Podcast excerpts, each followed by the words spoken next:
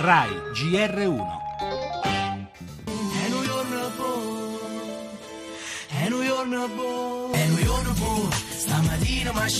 È un appello credo importante perché è un appello che si rivolge a tutte le forze politiche presenti in Parlamento e raccoglie anche dire, la stima che ogni singolo parlamentare ha attestato nei confronti di Sergio Mattarella.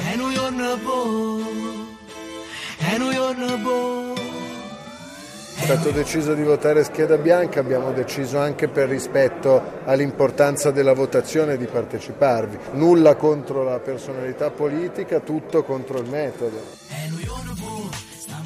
Certamente faremo una discussione molto approfondita e poi prenderemo una decisione tutti insieme. E anche se ci saranno delle sfumature, eh, come al solito sarà la maggioranza a decidere. Non è più tempo di far finta di niente tutto lascia pensare che oggi sarà il giorno buono, il giorno del Presidente, il giorno di Sergio Mattarella. L'appello di Renzi, cioè l'auspicio di un'ampia convergenza di tutti i partiti per eleggere un galantuomo, ribadito per noi dalla voce del vice segretario Guerini, punta ad allargare la maggioranza presidenziale. Un appello che ha avuto l'effetto di far crescere i dubbi dentro Forza Italia, che per ora con Giovanni Toti conferma la scheda bianca, ma soprattutto di spostare una buona parte del nuovo centro-destra di Alfano verso il sì a Mattarella. L'NCD si riunirà tra poco, ci ha detto Gaetano Quagliariello, in caso di convergenza con il PD si ricomporrebbe nel voto per il Presidente della Repubblica la maggioranza di governo e sarebbe questo un altro risultato utile per Matteo Renzi.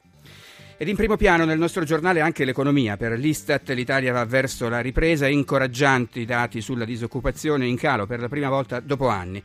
Ma pesa l'incognita greca, il governo Tsipras dice no a nuovi interventi della Troica e lancia la sfida all'Unione Europea. Da Bruxelles ricordano Atene rischia la bancarotta. Per le altre notizie dall'estero, il silenzio dell'ISIS sugli ostaggi, le incursioni dei miliziani del califfato dall'Iraq al Sinai e l'invio in Nigeria di un contingente dell'Unione Africana americana per fermare l'avanzata dei guerriglieri di Boko Haram. Spazio anche alle condanne contro il clan Fasciani che controllava il litorale di Ostia, oltre 200 anni di carcere in totale e per la situazione difficile in diverse regioni a causa del maltempo. È prevista ancora neve in Toscana e forse anche a Roma. Per lo spettacolo Sabato Mania, l'instant album di Giovanotti, selezione di 30 remix del suo ultimo successo.